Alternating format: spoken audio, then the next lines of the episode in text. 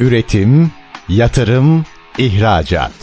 Üreten Türkiye'nin radyosu Endüstri Radyo sizin bulunduğunuz her yerde. Endüstri Radyo'yu arabada, bilgisayarda ve cep telefonunuzdan her yerde dinleyebilirsiniz. Endüstri Radyo.com Çetin Ünsal'ın hazırlayıp sunduğu Reel Piyasalar programı başlıyor.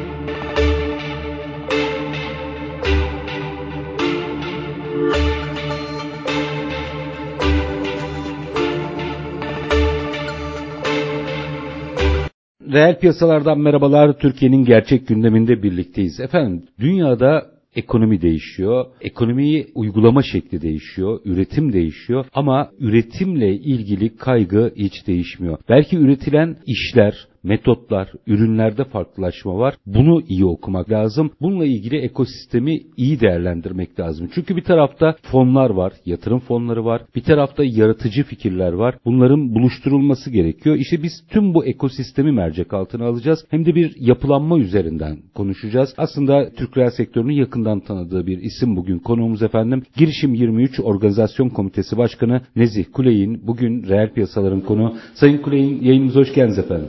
Üstadım şimdi bir değişimin arifesindeyiz. Hem firma yapıları değişiyor hem finansman şekilleri değişiyor. Burada bir ekosistem yaratmak lazım. Belki tam da bu aşamada ilk projeyle bir başlayalım. Çünkü girişim 23 diye bir platform oluştu. Bu hem startupları hem gençleri ön plana alan bir yapı. Biraz bize bundan bahsedebilir misiniz üstadım? Sonrasında gelişimi ve dönüşümü konuşacağız ama önce nasıl bir yapıdan bahsediyoruz? Şimdi çok önemli bir noktaya geliyor ülkemiz şu açıdan. Önce teşekkür ediyorum. Beni bu böyle bir yayına davet ettiğiniz için çok teşekkür ederim. Türkiye bugün büyük oranda umudunu gençliğin yenilikçi ve düşünce sahiplerinin yaratıcı fikirlerini geliştirmesi ve bu yaratıcı fikirlerinin ekonomiye yansıması üzerine kurgulamış vaziyette. Eğer bunu biz başarılı bir biçimde yapabilirsek önümüzdeki yıllar ülkemiz açısından çok önemli bir noktaya gidecek. Çünkü kamunun yeni istihdam yaratması uzun yıllardan beri çok mümkün olmuyor.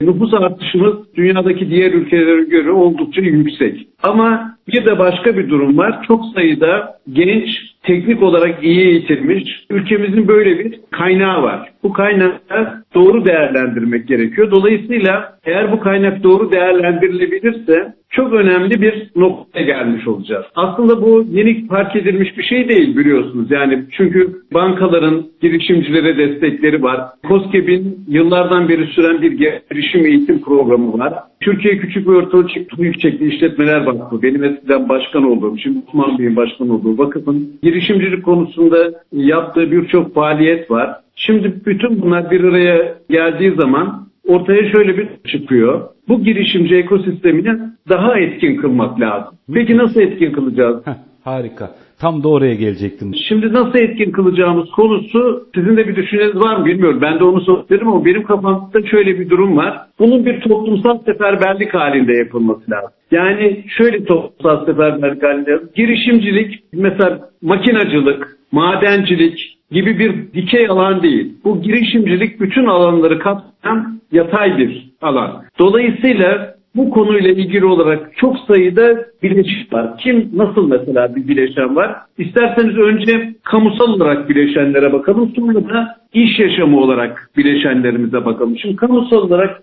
bileşenlere baktığımız zaman bu çok sayıda kamu kuruluşunu ilgilendiren bir durum. En başta KOSGEB'i ilgilendiriyor. Küçük e, orta ölçekli işletmeler başkanlığı girişimcileri destekliyor. Çünkü neden? Yeni girişimler ortaya çıkınca yeni şirketlerin ama durumu var. TÜBİTAK, TÜBİTAK ise tekno girişim dediğimiz bir kavramı destekliyor. Yani bilim ve teknolojinin ekonomiye aktarılması için ortaya çıkacak girişimcilerle ilgili programları var. Şimdi bu programlarla birlikte girişimciliğin gelişmesi konusunda gerek yarışmalar gerek finansal desteklerle duruma bu yapının gelişmesine çalışıyor. Peki e, başka ne? Ticaret Bakanlığımız bu işte çok yakından ilgileniyor. Kültür Bakanlığı özellikle de yaratıcı kültür endüstrileri diye bir kavramla yeni bir açılım yaptı aslında. Türkiye'deki yaratıcı kültür endüstrilerinin envanterini çıkarttı. Bu envanterde çalışan kurumlar ortaya çıktı ve görüldü ki aslında Türkiye yaratıcı kültür endüstrilerinin girişimciliğinden de çok büyük gelir elde etme ihtimali var. Çünkü Türk dizileri dünyada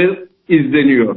Dolayısıyla film endüstrisini desteklemekte yarar var. Karikatür böyle, işte diyelim de resim böyle. Çok sayıda yani İstanbul Bienalleriyle, resim sergileriyle yaratıcı kültür endüstrilerinin önemli bir pazar yeri olma durumunda. Şimdi böyle olduğu zaman bu girişimcilik ekosisteminin bir kamusal şeyi var. Cumhurbaşkanlığı da bu işin içerisinde destekçi olarak asıl şeylerden bir tanesi. Fakat daha da ileri giderek söyleyebiliriz ki bütün ticaret odaları, bütün sanayi odaları hatta Türkiye Odalar ve Borsalar Birliği'nin hem girişimcilik dairesi hem de yaratıcı kültür endüstrileri, kreatif endüstriler meclisi bu işin çok büyük oranda gelişmesi için çaba gösteriyor. Bu işin kamusal tarafı. Yani demek ki aslında bizim toplumumuzda kamu olarak bir girişimciliği geliştirme konusunda bir farkındalık var. Yani bunu herkes bu işin geliştirilmesinin ne kadar önemli olduğunun farkında kamu olarak. Ama bir de bu işin bir de bu işin başka bir boyutu var. O da şu. Aslında çok da gelişmiş bir girişimcilik ekosisteminde doğru hızla ilerliyoruz. Bunun nasıl ilerliyoruz? Girişimcilik kavramı aslında teknokentler kurulurken teknokentleri belli alanlarının kuluçka merkezi olarak ayrılmasıyla Türkiye'de önemli bir aşamaya geldi. Yani dendi ki eğer kamu desteği aldıysa bu teknokent kurulurken o zaman bu teknokentin belli alanı, belli büyüklükteki bir alanı kuluçka merkezi için ayırması lazım. Bunlar da ön kuluçka merkezi ve kuluçka merkezi olarak ayrıldı girişimcilik sistemi içerisinde.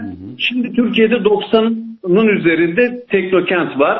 Bu en az o kadar daha özel kuluçka merkezleri onlar da ortaya çıkmaya başladı. Hızlandırıcılar ortaya çıkmaya başladı. Dolayısıyla bu çok sayıda teknokent kendi içlerinde kurdukları kuluçka merkezleriyle hem fikri olan girişimcileri ön kuluçka merkezinde hem de fikrini hayata geçirme aşamasına gelmiş ama e, çok küçük, e, şirketleşmemiş girişimcileri de kuluçka merkezlerinde yer veriyor. Çok ucuz fiyatlarla bazı yerlerde ücretsiz yerler veriliyor ve bunlarla kuluçka Türkiye'deki girişimcilik ekosistemi özellikle de teknik anlamdaki ekosistem çok güçlü bir biçimde destekleniyor. Üstad şimdi aslında bir ekosistem yaratıyoruz anladığım evet. kadarıyla. Şimdi burada o potansiyeli doğru değerlendirmenin metodunu da konuşmak gerekmiyor mu? Çünkü ekosistemi yarattık. Bu genç girişimcileri, genç girişimleri, yaştan bahsetmiyorum genç girişimleri belli bir noktaya getirebilmek için galiba bir yere kadar aslında yanlarında yürümek lazım. Şimdi evet, doğru. O, o metot nasıl olacak? Doğrusu nedir? Onu da biraz açabilir misiniz?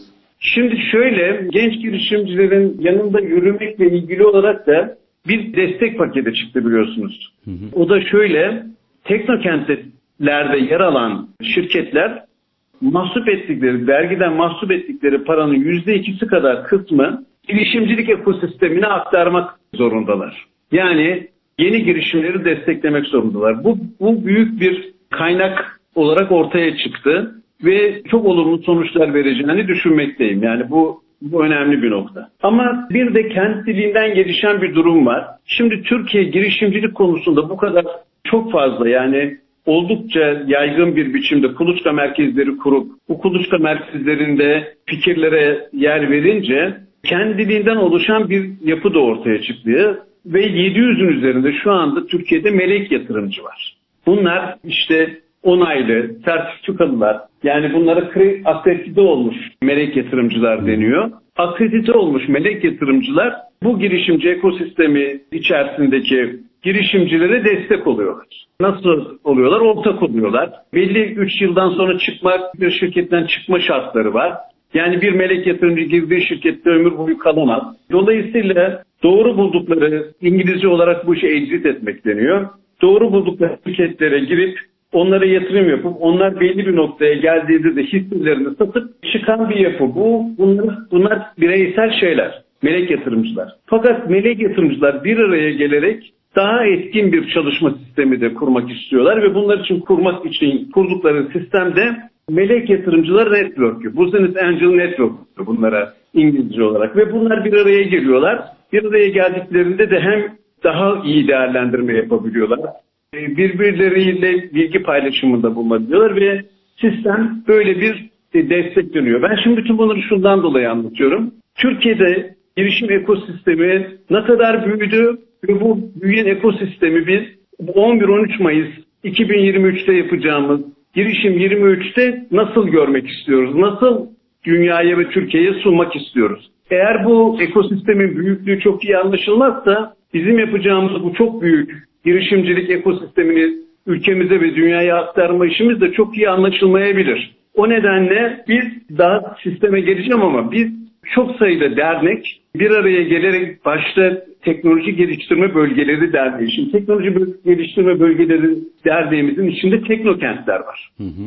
Ve bunun dışında işte Bilim Ağacı Vakfı, bilişim sektöründeki dernekler, TOP, Türkiye Bilişim Derneği, TABİT, Ankara Türkiye, Sanayi Odası var, Ankara çok Ticaret Odası dernek var. bir araya gelerek böyle bir bilişim ekosistemini tüm Türkiye'ye ve tüm dünyaya açmaya çalıştık. Şimdi Sayın Başkan, ee, şimdi bir iki dakika sonra bir araya gideceğim. Yarım kalmasın. Ama ilk önce şunu iki dakikada şunu konuşarak araya gidelim. Aranın ardından o girişim 23'te neler olacak biraz ona da bakalım. Şimdi ben bu işe sahip çıkanlara bakıyorum. Evet bahsettiğiniz gibi sektörel dernekler var. TOB'un Kreatif Endüstri Meclisi var. Ankara Sanayi Odası orada, Ankara Ticaret Odası orada. Baktığınızda bu kadar farklı başlığı, yapıyı diyeyim. Aynı amaç etrafında nasıl birleştirdiniz? İki cümle önce bunu alayım da sonra aradan sonra girişim 23'ü açalım. Şimdi aslında olay şöyle. Bütün bu daha önce söylediğim gibi girişimcilik yatay bir şey, etkinlik. Yani girişimcilikte söylediğim gibi demircilik ya da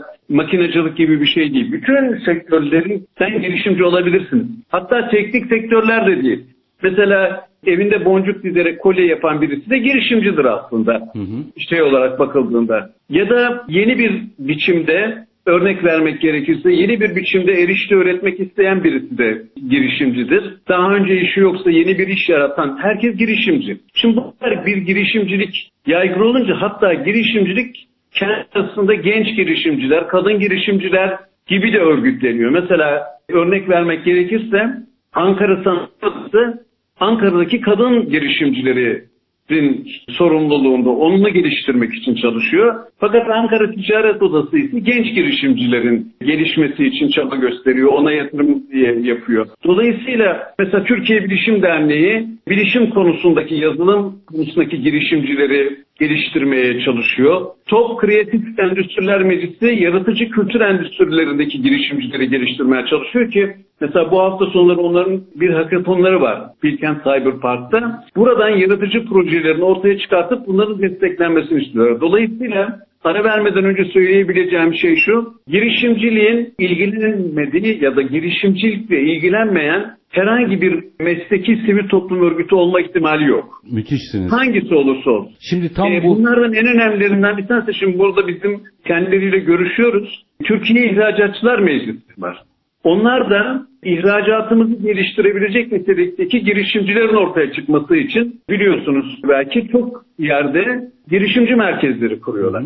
Dolayısıyla Türk girişimcilik ekosisteminin yüzlerce sahibi var ve bizim de amacımız bu sahipliğin ne kadar etkin olduğunu ortaya çıkartmak yapacağımız etkinlik. Peki Sayın Başkan bir milli takım kurmuşsunuz. Onu anlıyorum. Şimdi minik bir araya gidelim. Peki o milli takım nasıl bir maç yapacak? Onu biraz konuşalım ama minik bir aranın ardından. Efendim Girişim 23 Organizasyon Komitesi Başkanı Nezi Kuley'in bizlerle birlikte aslında Türkiye'de girişimciliği ama böyle sözle değil de eylemle konuşacağımız bir noktaya geldiğimiz hissine kapılıyorum. Kısa bir araya gidelim. Aranın ardından bu yapı nasıl çalışacak? Orada nelere konsantre olunacak? Biraz açacağız. Kısa bir ara lütfen bizden ayrılmayın. Üretim, yatırım, ihracat.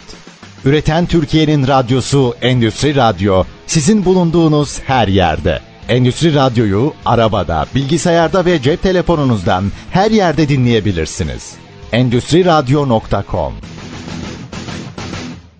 Reel piyasalarda tekrar sizlerle birlikteyiz efendim. Türkiye'deki girişimcilik ekosistemini mercek altına alıyoruz. Girişim 23 Organizasyon Komitesi Başkanı Nezih Kuley'in bugün reel piyasaların konu. Şimdi Sayın Kuley'in bir ekosistem yaratılmış ve bir milli takım yaratılmış anladığım kadarıyla. İhracatçısından sanayicisine, bilişimcisinden kobisine kadar herkesin desteklediği bir yapıdan bahsediyoruz. Peki bu fikir nasıl doğdu ve nasıl şekillendi? 2023 yılında Mayıs ayındaki organizasyonda nasıl bir yapı olacak? Biraz açabilir misiniz burayı? Aslında girişimcilik fikri çok eski bir fikir. Girişimi bilir misiniz bilmiyorum. Bundan 20 sene önce marka patent hakları Türkiye Küçük ve Orta Ölçekli İşletmeler Vakfı tarafından alınmıştır. Girişim sözlüğünü ilk bu ticari anlamda da kullanan vakıf Türkiye Küçük ve Orta Ölçekli İşletmeler Vakfı. TOSYÖ'dür yani. Bu girişim fikri başlangıçta okullarda girişim dersi vermekle başlayıp girişimciliği bir kavram olarak oturtulmakla devam etmiş. Fakat sonra girişimcilik fikri özellikle Türkiye'nin ekonomisinde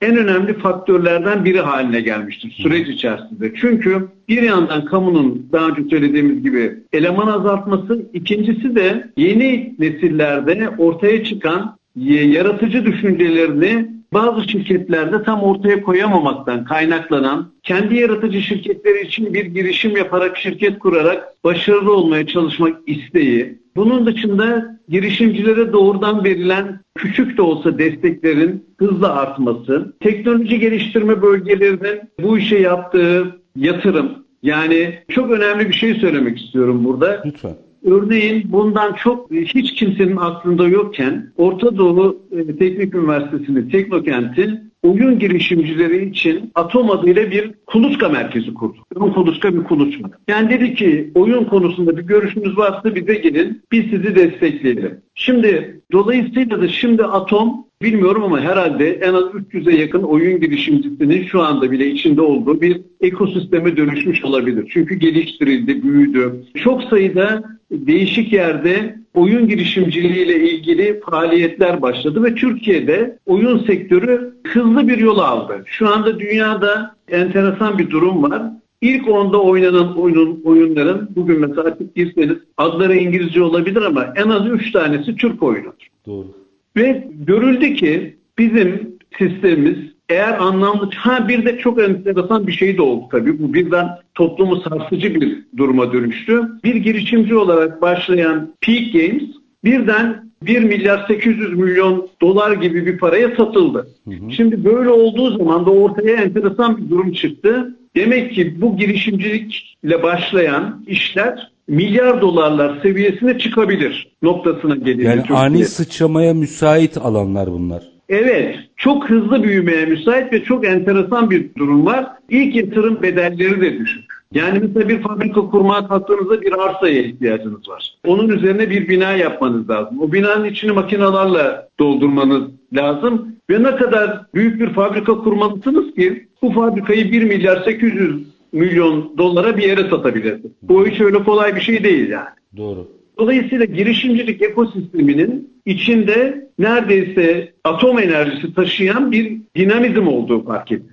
Türkiye'de. Şimdi bu dinamizm olduğunun fark edilmesi önemli bir şey oldu. Buraya çok sayıda işte biraz önce söz ettiğim gibi melek yatırımcılar girdiler ama çok daha değişik bankaların belli birimleri, girişimcilik sermayesi, girişimcilik bölük birimlerini oluşturdular. Yeni fonlar çıktı. Mesela söz etmeden geçmek istemiyorum. Kitlesel fonlama şirketlerinin ilki işte fon bulucu olarak ortaya çıktı ve bu kitlesel fonlama şirketleri çok başarılı olmaya başladılar. Halkımız da bu işin önemini fark etti ve 5 lira, 7 lira, 3 lira gibi ya da işte 15 lira gibi, 25 lira gibi rakamlarla şirketlere küçük küçük ortaklıklar kurmaya başladılar. Yani kitlesel fonlama şirketleri kitlelerin bu işin içine girmesine olan şey yaptı eğilim e, arttırdı. Olanak sağladı. Şimdi böyle olduğu zaman bu sistemin bütün aktörlerini bir araya getirmeye ihtiyacı doğuyor Çetin Bey. Yani herkesin tek başına çok başarılı olmasının bazen bir önemi yok. Bilgi bir paylaşımı lazım. İşbirliği o yapılan işbirliğinin de hem ülkemize hem dünyaya aktarılabilmesi lazım. Kesinlikle. Dolayısıyla sivil toplum kuruluşları bir araya gelerek bunu nasıl yapabiliriz diye düşündük ve burada en önemli rolü de dediğim Teknoloji Geliştirme Bölgeleri Derneği üstlendi. Teknoloji Geliştirme Bölgeleri dedi ki bu işe çok fazla ihtiyaç var. Bütün teknokentlerin e, mümkünse bu uygulama içerisinde yani bu etkinlik içerisinde yer almasında yarar var dedi. Onlara yazılar gönderdi. Ve teknokentler buna büyük oranda ilgi göstermeye başladılar. Şu anda işin çok hızlı olmamızla rağmen 6-7 tane teknokent kararlarını verdi. Yerlerini satın aldılar. Bunun derek hızla alacağını düşünmekteyiz. Etkinliğimize sponsorlarımız sponsor olmaya başladılar. Sponsorlara girmeyin.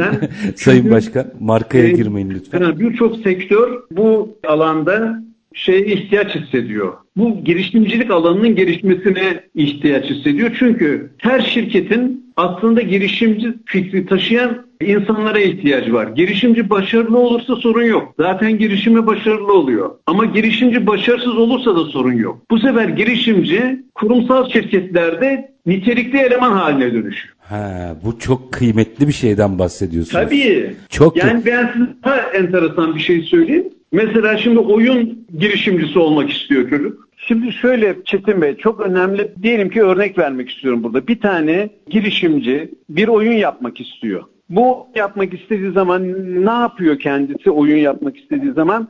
İşte yapabilirse kendi bilgi birikimiyle bu işi yapmak istiyor. Yapamazsa da bu sefer bir ekip kuruyor. Ekiple birlikte yürütüyor. Genel olarak da ekip kurarak yürütüyorlar. Bu ekibin içerisinde teknik insanlar var, tasarımcılar var, yazılımcılar var.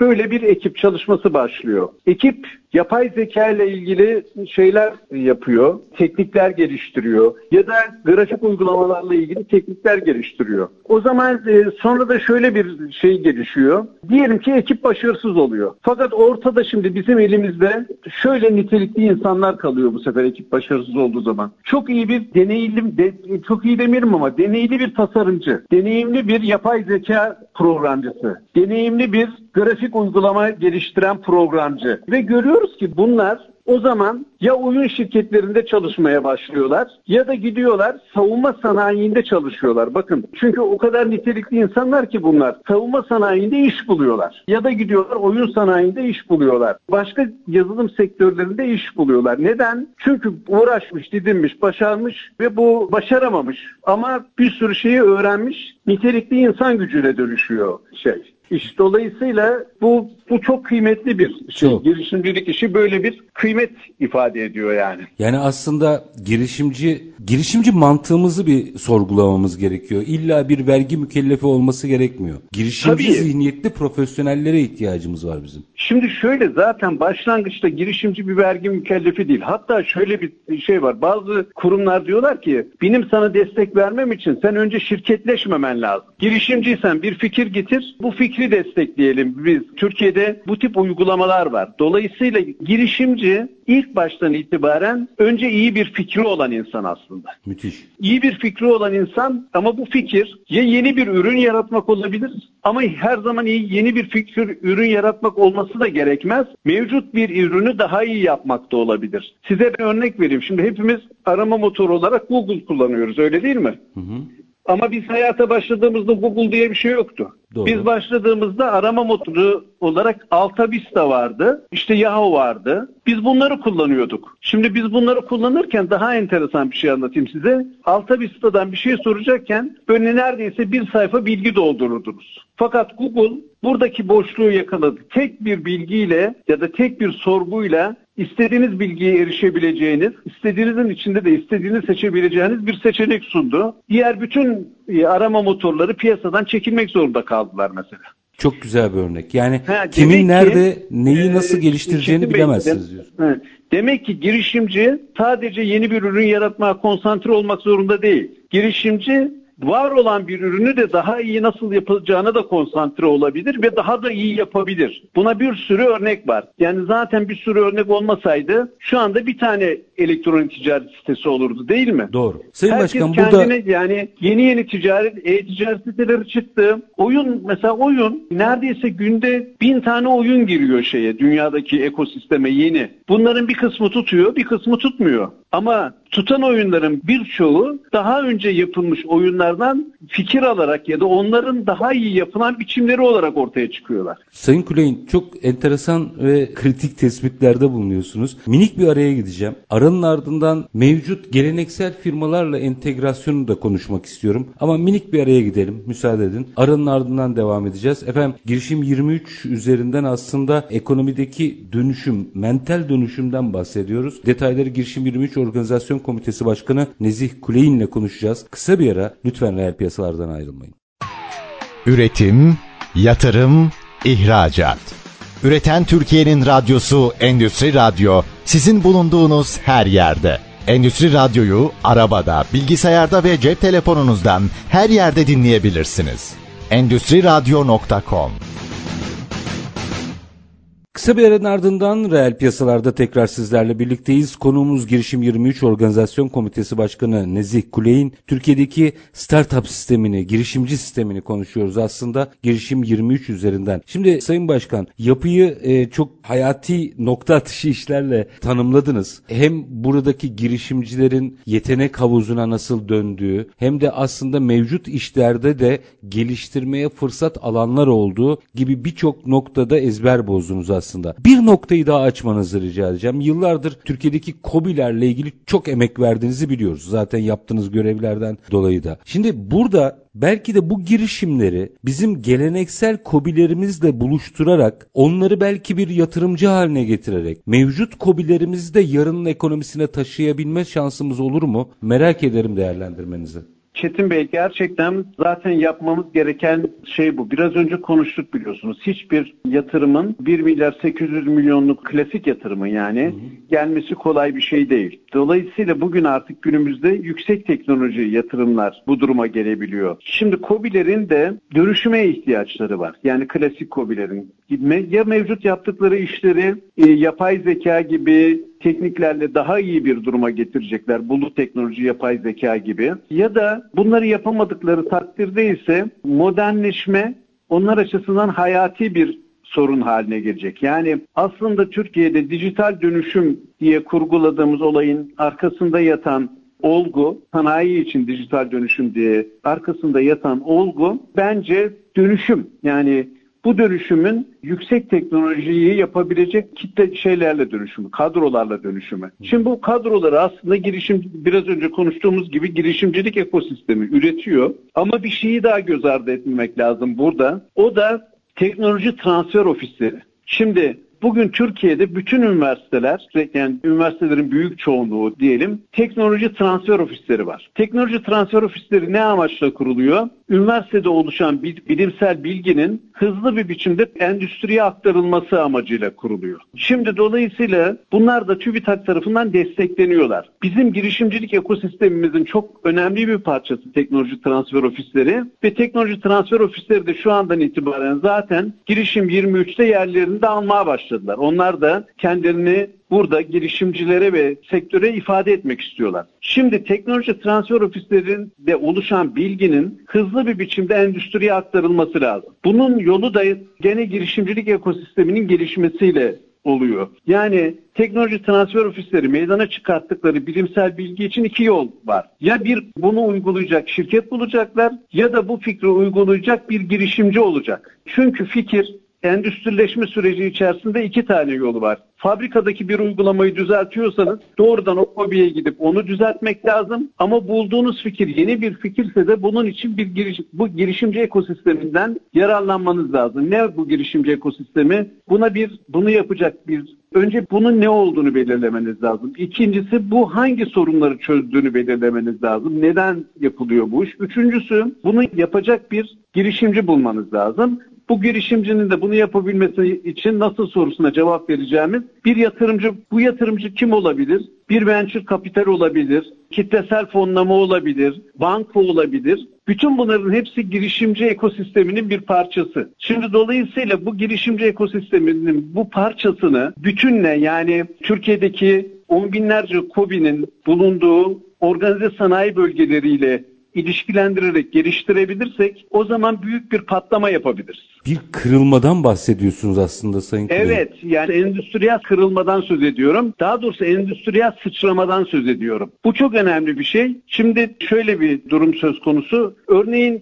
hızlandırıcılık diye bir mekanizma var şeyde girişimcilik ekosisteminde. Biz bunlara accelerator diyoruz. Accelerator bunların fonları var ve Türkiye'de yeni yeni accelerator'lar ortaya çıkmaya başladı. Mesela bunlardan örnek vermek istemiyorum ama Ankara'daki accelerator'lardan en büyüklerinden bir tanesi bizim de bu etkinliğimizin oyun bölümünü yapıyor. Re- reklam sorunu olmasın diye isim veremiyorum. Aslında çok da vermek isterim. Dolayısıyla bu etkinlik içerisinde büyük bir oyun girişimcisi geliştirme alanı kurduk. Bu oyun girişimcisi geliştirme yani oyun giriş, girişimcilerinin hem kendini geliştirecekleri hem de kendilerini topluma ifade edecekleri bir üç günlük bir şey yapacağız bölüm. Burada oyun girişimcilerine eğitimler vereceğiz. iyi oyun yazma teknikleri öğreteceğiz. Paneller yapacağız. Ama aynı zamanda da oyun sektörünün önemli şirketlerinin burada gelip kendilerine oyun girişimcilerine tanıtacakları bir alan da ayırmış bulunuyoruz. Dolayısıyla bu sistem aynı zamanda bir iş ortam yani iki ayrı iş ortamının birlikte buluşacağı yer durumuna dönüşecek. Nedir bu iki ayrı iş ortamı? Bir kendini ifade etmiş şirketler, ikincisi de kendini ifade etmeye çalışan fikri olan girişimciler. Şimdi sürdürülebilirliğini nasıl sağlamak lazım? Onunla ilgili hedef ne? Sürdürülebilirlik açısından mı Evet söylüyorsunuz? lütfen.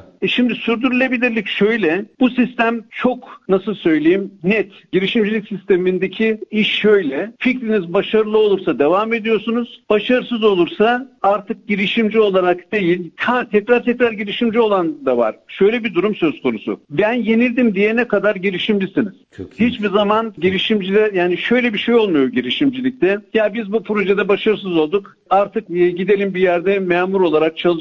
Bunu diyenler oluyor. Ama görüyoruz ki girişimcilikte başarısız olanlar hele dünyada da böyle enteresan bir durum var. Başarısız girişimcilerin bankalardaki itibarı daha yüksek. Çünkü ikinci bir iş için geldiklerinde birinci işten bir ders aldıkları varsayılıyor. Şimdi bu ilginç bir bakış açısı. Evet. ilginç bir bakış Yani çünkü açısı. mesela Türkiye'de değil bu ama mesela örneğin Avrupa ülkelerinde başarısız girişimci ikinci iş için başvurduğunda bankalar nezdindeki durum olumsuz değil, daha olumlu yani. Burada da biraz fonlar böyle bakıyor meseleye. Bankalar değil belki. Bankalar da ezberlerini bozmaya çalışıyorlar aslında ama tabii geleneksel açmazları da var onların yükümlülüklerinden dolayı. Ama fonlar farklı bakabiliyor. Böyle söylediğiniz gibi bakabiliyorlar meseleye. Evet yani dolayısıyla girişimcilik ekosisteminin tüm hemen hemen tüm boyutlarını şey yaptık ama yeni yeni mesela örnek diye vermek gerekirse girişimcilik ekosistemiyle ilgili bu sistemle ilgili bilgi üreten kurumlar da ortaya çıkmaya başlıyor. Yani çünkü bir ekosistem haritası oluşturuluyor. Ekosistemde kimin hangi rolü oynadığına dair matrisler oluşturuluyor. Bütün bunların hepsi önemli şeyler. Girişim konusunda medya ortaya çıktı. Mesela sadece girişim için, girişimcilik için diyelim yayın yapan benim bildiğim 6'dan fazla yayın organı var. Benim bildiğim, benim bilmediğim belki de onlarca vardır. Ama sadece girişimcilik ana temasıyla çalışıyor bu yayın organları. Sistem kendini yenileyebilecek, kendi hakkındaki bilgileri başkalarına aktarabilecek yapıları hızlı bir biçimde kuruyor ve geliştiriyor Çetin Bey. Üstad aslında bir tür devasa kümelenmelerden bahsediyorsunuz. Yanılıyor muyum? Evet. Yani Ee, çok büyük kümelenmeler de var tabii ki. Yani şöyle bir şey söyleyeyim. Bir sürü konuda, dikey konuda çok sayıda teknokentte de kümelenmeler oluşuyor. Sayın Başkan şimdi bir 5 dakikam var. 5 dakikada belki işte o kadar güzel biraz da özlediğimiz bir fotoğrafı ortaya koydunuz ki bizim bu tip ekosistemleri yaşatabilmek adına nasıl bir yapı kurmamız gerekiyor? Belki de şimdi tamam bir zemin oluştu. Gördüğüm kadarıyla yani teknokentlerden sanayi odalarına TOB'a kadar herkes orada. Ama bu devamı gelen bir ekosistem olmalı. Doğru. Ee, bu, bunu nasıl yapacağız? Belki onun metodolojisini de paylaşırsanız sevinirim. Şimdi Çetin Bey, buradaki olay şöyle. Bütün olaylar yani giriş bu da bir mesela bizim bu girişimcilik ekosistemi olarak düşündüğümüz girişim 23 de aslında tek başına ele aldığımızda bir girişim. Biz şimdi girişimcilik ekosistemini geliştirme girişimi kurmuş vaziyetteyiz. Güzel. Girişimcilik ekosistemini geliştirme girişiminin adı da Girişim 23. Şimdi bunu neden yapıyoruz? İşte bir süreç bu. Mayıs'a kadar ekosistemin bütün aktörlerini bir araya getireceğiz. Mayıs'ta ekosistemin aktörleri sektörleri kendilerini dışarı vuracaklar. işte tanıtacaklar. Ben e, yurt dışından çok sayıda ilgi var. Bunu da belirtmek isterim. Yani biz 2-3 tane ülkeyle görüşüyoruz. Onlar yatırımcılarını ve girişimcilerini buraya getirmek istiyorlar. Bu belki de uluslararası bacağı olan ve uluslararası kaynaklardan bizim girişimcilerimizin yararlandığı bir şey durumuna dönüşebilir. Eğer bu başarılı olursa Türkiye'nin elinde bir girişim 23 diye bir marka olur ve bu marka belki de dünyanın her yıl giriş, e, önemli girişimcilerinin bir araya geldiği, önemli projelerin konuşulduğu, ciddi B2B etkinliklerinin yapıldığı ve anlaşmaların yapıldığı bir yeni yapının, yeni platformun ortaya çıkmasına neden olur. Ama her şey sonuç itibariyle başarıyla alakalı bir şey. Hı hı. Biz bunu başarırsak hem Türkiye açısından başarılı bir şey olacak hem bizim açımızdan olacak. Burada da sizin desteğiniz için çok teşekkür ediyorum. Gerçekten bir saat gibi bir yayını bizim için ayırdınız. Estağfurullah. Ee, çok bu da Endüstri şey Radyo'nun temel ülkenin temel konularında ne kadar duyarlı bir yayın yaptığını da göstergesi olarak değerlendiriyorum ben. Ayrıca hani ikinci kez teşekkür etmek istiyorum. Siz siz bu iş için özel olarak zaman ayırıyorsunuz. Sorularınız oluyor. Zaman zaman bu programları tekrar ederiz. Bilgilendiririz şeyleri diye düşünüyorum. Memnuniyetle. E, dinleyicilerimize. Ama önemli olan girişim 23 herkesin sahip çıkarak bunu daha etkin ve başarılı bir yıllara taşımamız, ileriki yıllara daha başarılı bir biçimde taşımamızdır diye düşünüyorum. Şimdi yapı bir kere anonim bir yapı. Bu, bu açıdan evet. çok önemli. Yani Türkiye'nin olabilecek bir yapı. Bu açıdan önemli bir emek ve ekosistem oluşturuyorsunuz ve aşağı yukarı her sektörden e, hem dernekler hem sanayi odaları hem top bu meseleyi sahiplenmiş. Belki de aşama aşama bir Türkiye'de sağlıklı bir ekosistem, kümelenme gibi atılımlarında bir zeminli oluşturmak adına önemliydi. Sayın Kuleyin çok teşekkür ediyorum. Yıllardır zaten başta COBİ'ler olmak üzere verdiğiniz emekler bu ülkeye çok yüksek. Ama şu aşamada anladığım kadarıyla hem bir kırılma hem de geleneksel işletmeleri buna entegre etmeyle ilgili bir hedefe kitlenmişsiniz. Son bir evet, cümle alayım. İnşallah başaracağız desteklerinizle. Estağfurullah. Herkes üzerine düşeni yapsın. Memleket evet. meselesi bu. Çok, ben de çok teşekkür ediyorum Çetin Bey. Gerçekten ekosistemimizi aktarabildiğimiz iyi bir yayın olduğu umuyorum. Tekrar görüşmek üzere diyorum. Var olunuz. Çok çok teşekkür ediyorum efendim. Girişim 23 Organizasyon Komitesi Başkanı Nezih Kuleyin efendim. İyi günler diyorum. İyi günler olsun. Evet bugün reel piyasalarda konuşuyoruz aslında. Böyle çok dağınık bir yapı girişimde. Şimdi anlaşılan o ki girişimcilik meselesi hem bir mükellefiyet gibi vergi mükellefliği gibi algılanıyor. Hem de aslında oradaki profesyonelleri göz ardı ediyoruz. Gördüğüm kadarıyla şöyle bir bakıyorum birçok dernek, şimdi derneklerin isimlerini tek tek saymayayım ama Ankara Sanayi Odası, Ankara Ticaret Odası, işte federasyonlar, bilişim sektörü federasyonları, TOP, Kreatif e, Endüstriler Meclisi, TOSYÖV, o kadar çok konuyla ilgili farklı farklı alanların derneği ve kamu, yarı kamu yapıları bir araya gelmiş ki ki keza teknokentlerden de bahsetti Sayın Kuley'in. Belki de ihtiyacımız olan bu. Takip etmeye devam edeceğiz. Bu mu değil mi onu da hep beraber göreceğiz ama takip etmeye devam edeceğiz. Biz bugün sizlerle detayları paylaştık. Konuğumuz Girişim 23 Organizasyon Komitesi Başkanı Nezih Kuley'indi. Biz reel piyasaları her zamanki gibi bitirelim. Şartlar ne olursa olsun paranızı ticarete, üretime yatırmaktan, işinizi layıkıyla yapmaktan ama en önemlisi vatandaş olup hakkınızı aramaktan vazgeçmeyin. Hoşçakalın efendim.